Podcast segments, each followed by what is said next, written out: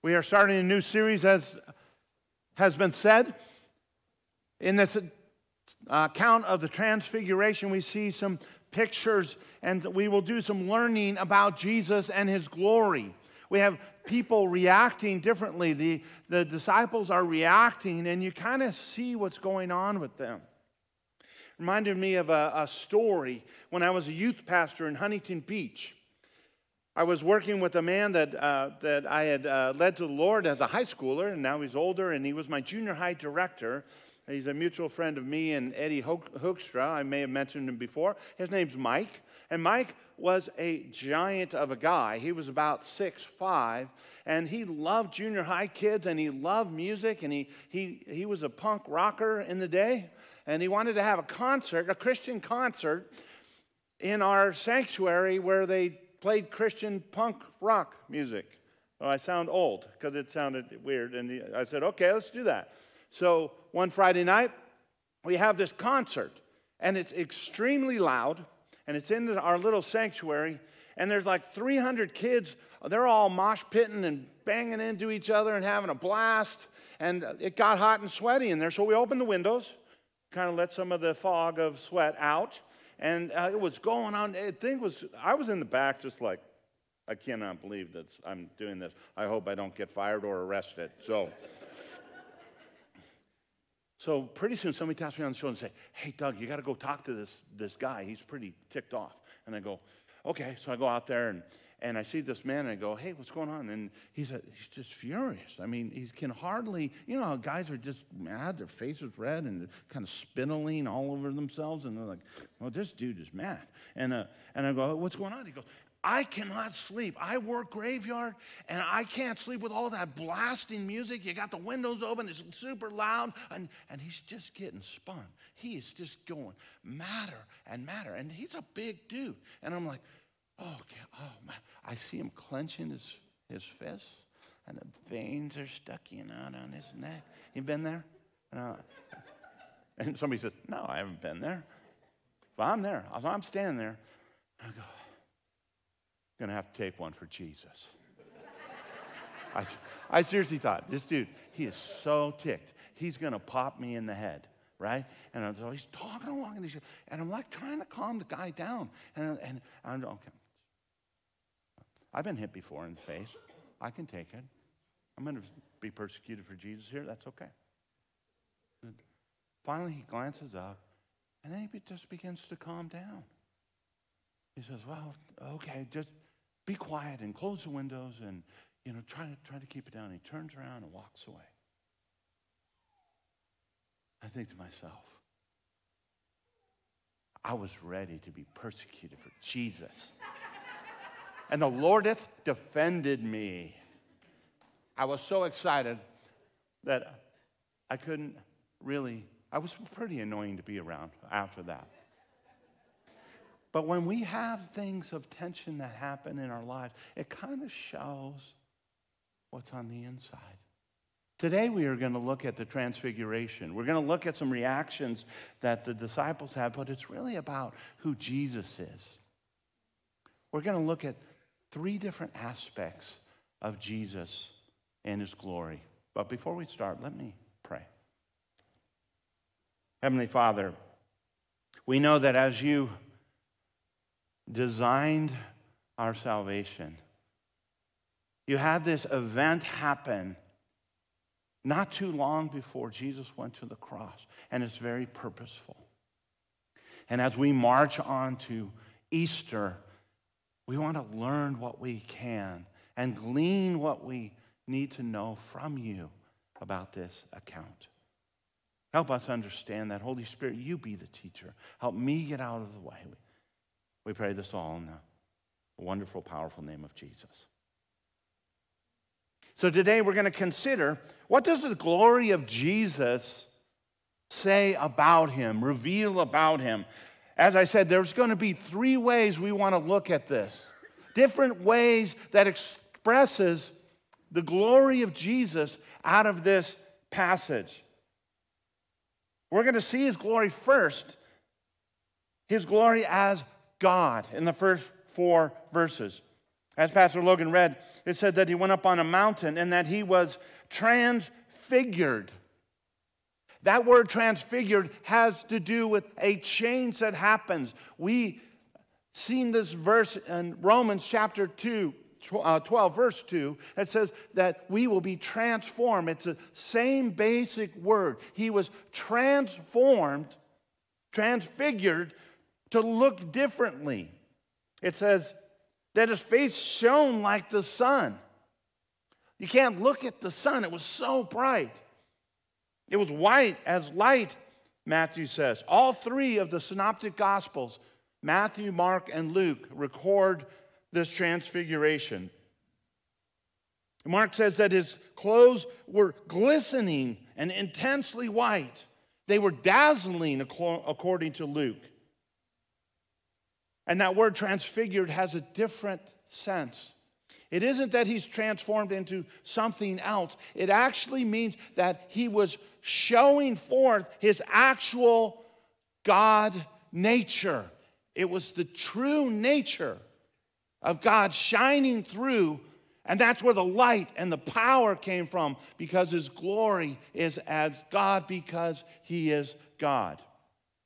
Even if you think about metamorphosis, the transformation of a caterpillar, the essence of a caterpillar isn't a caterpillar, it's a beautiful butterfly. That's its real nature. Though it spends some time as a caterpillar, its essence and nature is a true butterfly. The scene goes next to where Moses and Elijah show up. So imagine the disciples being there, seeing this event. Jesus is glowing with the glory of God. Moses and Elijah, two of the biggest figures in the Old Testament, show up to have a conversation with Jesus. They represent the law in Moses and the prophets in Elijah.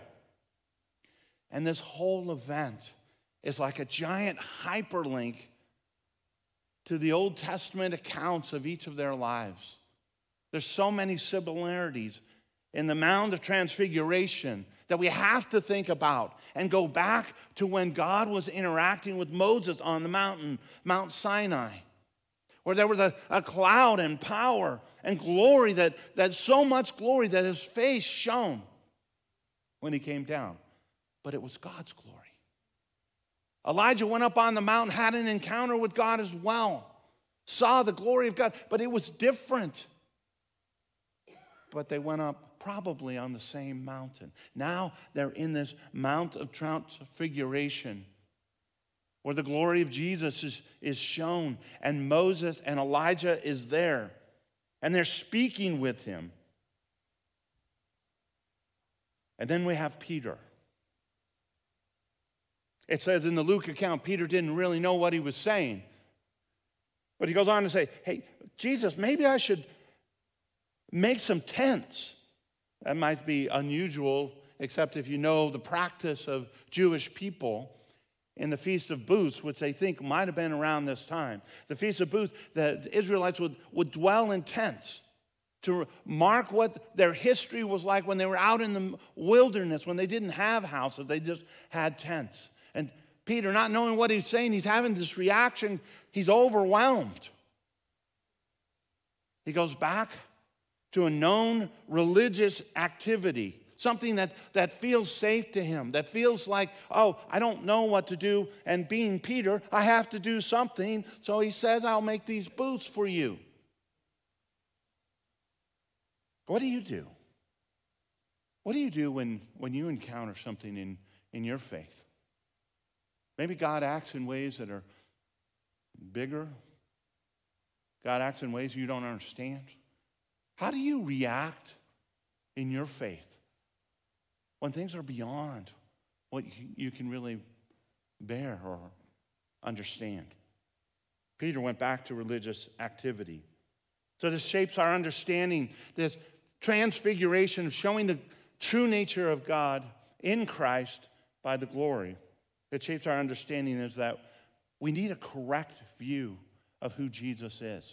We need to understand that He is fully God, that He is glorious, that his, is His nature because He is God. So it's, it's no wonder that there was a time when, when I was meditating on the glory of God. I was studying passages like Isaiah 6, where he fills the temple with his, his power and glory, and, and Revelation, where you see Jesus in, in the throne room and the uh, elders bowing down. You read Colossians 1 or, or John 1, where you see that the preeminent Christ was involved in, in creation and created the earth, and he's full of light and glory. I was meditating on those. And I actually had an encounter in my prayer time of worship, of encountering. Jesus gave me a picture of his glory. When you focus on who Jesus is, truly God, you begin to get the picture, uh, a proper picture of who he is. We often suffer from having too small a view, a view of who Jesus is. And it has an implication in our lives that we must hold the balance. Whatever view of Jesus that you have, it must include his Godhood, his nature as God and glory. He is high and lifted up. Amen? The second way we want to look at his glory that's out of this passage is his glory as Son. In verse 5, a wonderful event happens that's overwhelming even further. He says, He was still speaking, Peter was still speaking, when behold, a bright cloud overshadowed them. And a voice from the cloud said, This is my beloved Son, with whom I am well pleased. Those words were spoken before recorded in Matthew chapter 3. At the baptism of Jesus, he says exactly those words This is my beloved Son. The Father loves and has eternally loved the Son as the Son has eternally loved the Father and the Spirit. They've been in triune love relationship, but yet the Father loves the Son. He cannot love any being more than the Son himself. He says, I am pleased with him. As if it were possible that the Son is doing more to love the Father by being obedient to come to earth and accomplish his will and work on earth. Then he goes on to say something that he didn't say at the baptism. He add, adds the phrase, listen to him. Listen. In the Old Testament Greek version called the Septuagint, there's a Greek version of the Old Testament. That word listen is in the Shema. Hear, O Israel. Hear, same word. Listen. We even heard it in the video. Pastor Logan likes to say, hey, don't miss this. Listen to my son. Make sure you know what he's saying. Don't just understand it, don't just hear it, but act upon it. Believe and do something with what he's saying. In particular, God the Father wants those men that were listening and us by extension to listen to him about his death. Right before in Matthew chapter 16.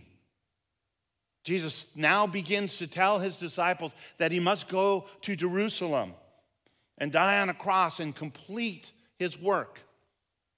In the Luke version of this passage says that Elijah and Moses talked to Jesus about his departure when he would go down to Jerusalem and he would depart. It actually uses the Greek word for exodus. Another hyperlink to this whole situation. But notice that Elijah and Moses, they're there in support of Jesus. They are not going to accomplish what Jesus will accomplish. This shapes our understanding about the glory of Jesus as the Son is that he is the suffering Savior. That is his glory as the Son. And the implication is that he paid it all. You know that, that hymn, that, and I won't sing it for you because that will distract you. He paid it all. All to him I owe.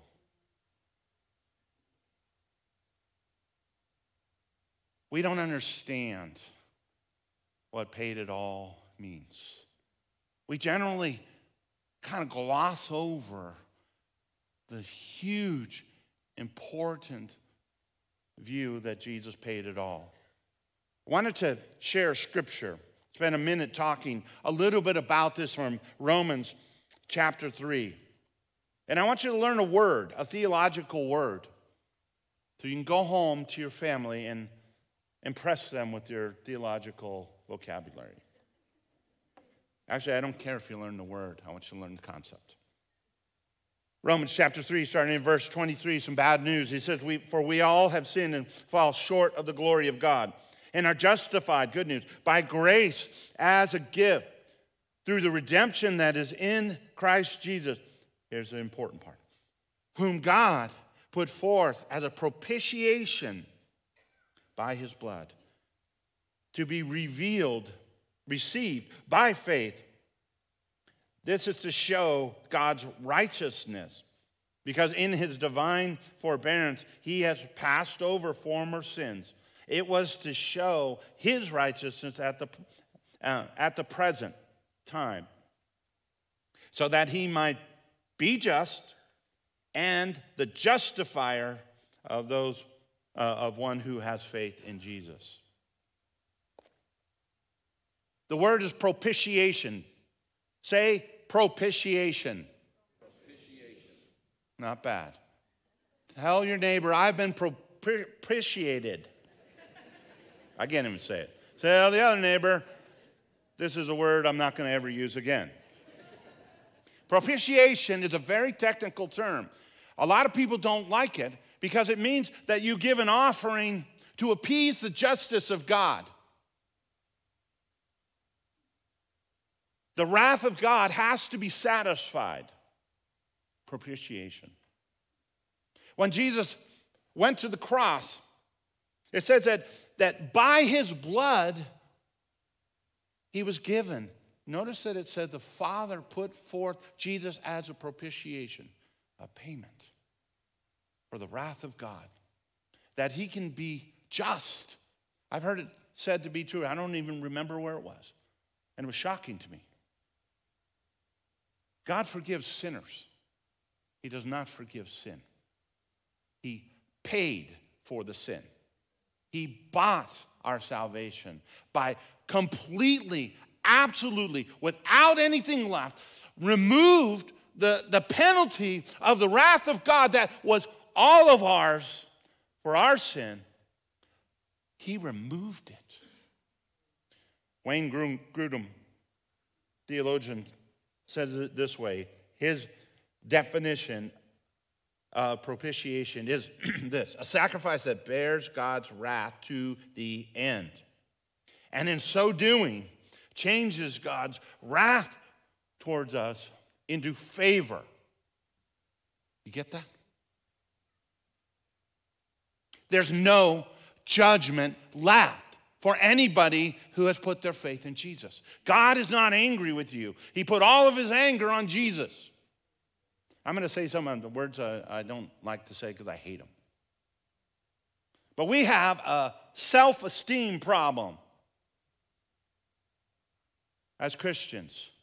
You ask uh, most Christians, I would say 90% of Christians, well, how are you doing with the Lord? Oh, okay, okay, What's that mean? I don't know. Does it mean something good? No. Hey, I've done prayer times where I say, hey, let's ask God what he thinks of you. Oh, please don't. I don't, you know, me and God are okay, but uh, I don't, uh, yeah, I didn't have my quiet time today. Probably not a good day to ask about how God thinks of me. That's bananas. Every ounce of wrath, every bit of anger towards sin has been paid for. Amen? Amen? So, how should we feel about our relationship with God? Okay, one side we might be too arrogant. You can't do that. But you know, little kids, when their daddy says, Hey, son, you're awesome. What's that do? That kid stands a little taller, right? You're so beautiful. I love you. That girl prances. They understand that their father loves them and there's nothing that can take that away. Our Father loves us with eternal love. And we have to stop acting like we're the red-headed stepchild. Well, somebody else is better. It's all about Jesus. He's got a hold of you. He loves you. And when he looks at you, he thinks nothing but positive things. He looks at you, and every time, try this, I dare you. God, what do you think of me? You'll, you'll, you'll hear scriptures that are a blessing. You'll say, My son, Maybe you'll think of all the ways he has redeemed you. He will not say, well, sort of. He paid a very high price to express his love to you and to take away every ounce of wrath. Look at what John Stott says. It is a great comfort to know that our judge will be none other than our Savior. Amen, huh? Two people over here are excited my wife and my daughter. Folksies, this is exciting stuff. And you want to see an example of what it looks like to really understand this? You look at the, the Apostle Peter, he, he was there. At, and to Jesus' face, practically, he denied him three times. I don't know the man, he said. But yet, when Jesus came back and reinstates Peter and said, Feed my lambs, do my ministry, I'm with you. He turned and went the other way. People are noticing that, G- that Peter changed because they had been with Jesus. The man dies on a cross, nailed upside down for the Savior he once denied. What about the Apostle Paul? Killed Christians, opposed Jesus, persecuted Jesus, he said himself, knocked off a, a horse, has an encounter with Jesus, spends the rest of his life, and dies by the sword for the, the Savior that he had tried to persecute and stamp out. What about you?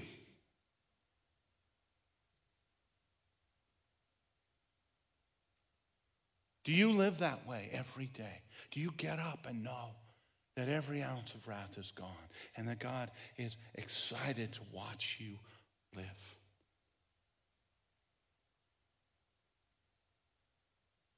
The third kind of glory we see is the glory as Emmanuel, verses 6 to 8. It goes on to describe the reaction of the disciples. It said, when the disciples heard this, they fell on their faces and were terrified. But Jesus came and touched them, saying, Rise and have no fear. And when they had lifted up their eyes, they saw no one but Jesus. Notice that Moses and Elijah are gone. The voice from heaven is not there any longer. It is Jesus alone. He is Emmanuel, God with us. He touches them and banishes their fear. And he says, Get up, get up. Let's go. Let's rise. First John chapter 4 says, Perfect love casts out all fear. Jesus, as Emmanuel, through his spirit in us, should cast out all fear. This shapes our understanding because we have to confront the idea that God, who's glorious and transcendent, like a few minutes earlier, is also God with us. He's there, touching them, banishing their fear, walking with them as He does with us. So, how do we respond to the glory of Jesus? There's a scripture out of 1 Corinthians chapter 3 verses 17 and 18. I think it helps us understand how we would respond. It says this Now the Lord is Spirit, and where the Spirit of the Lord is, there is freedom. And we all, with unveiled face, beholding the glory of the Lord, are being transformed into the same image from one degree of glory to another. For this comes from the Lord who is Spirit. How do we respond to his glory as God? We worship him. We worship the true view of him. Everything that Jesus is, all aspects, including his divine glory, his transcendence beyond us. It says in that verse 18, it says that we are being transformed from glory to glory. That word is the same root word as transfigured, as transformed. We are being transformed by the very presence and worship of God. His glory, who He is as God. We worship Him in that.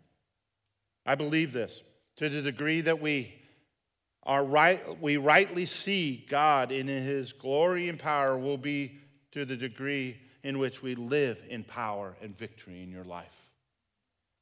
Let me repeat that. To the degree that we rightly see God in his glory and power will be to the degree that we live in power and victory in our lives. Let's see him truly, truly as God. The second, we see him and respond to his glory as the Son is that we uh, believe him. We believe him. We know that by the power of the cross, we see it truly and understand it and respond. We look to Jesus for everything. We see him as he transforms us and renews us. Do you believe God today? Do you believe Jesus? I mean, believe it that every ounce of wrath is gone. And thirdly, we respond to his glory as Emmanuel, that we would follow him, that we would follow him. It says in those scriptures of 2 Corinthians 3 where the Spirit of the Lord is, there is freedom. We are freed to follow Him 100%. There's nothing holding us back. Uh, his Spirit lives in us. No matter what your personal experience is, the God of heaven, who gave his life as the Son, is with you through the Spirit. And we have the power to follow him, to walk in his ways.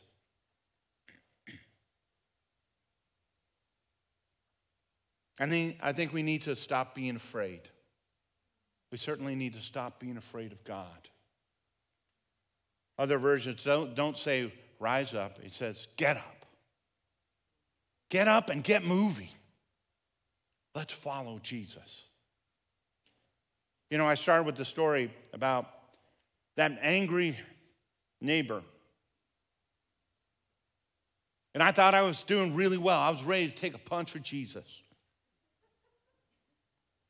And I was kind of proud of myself. As he's turning to walk away, somebody taps me on the, on the shoulder. And I turn and I see my gigantic friend, Mike.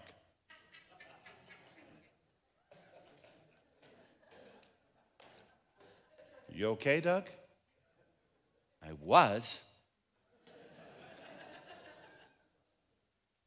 and I, I went back over it in my head. And I thought, I'm standing for Jesus, going to get punched to faith, persecuted for the Lord. And then I remembered, he looked over my head.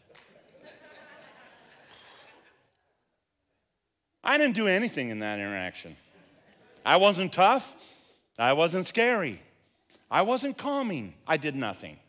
My gigantic brother in the Lord did everything. Right?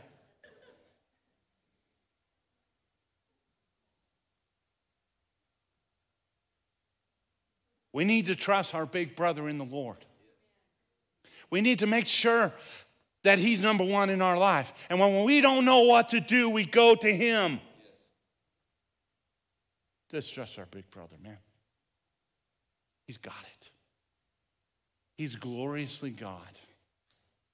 He's glorious as a son and savior. He's glorious as Emmanuel with us. I want to wrap up with one other thought. If you've never had that encounter with Jesus, this is the time. You know, there are people, whether you're at home or here, been around church world a long time, but they come to a place, maybe today, and they have a real encounter with Jesus. They say, Me? Yeah, you. Because we're all sinners far from God, that God in His Son wants to take away every sin, past, present, and future. And if that's you today, step up, follow Him.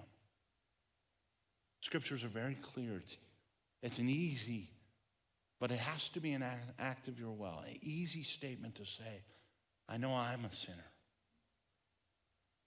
I know I was due wrath.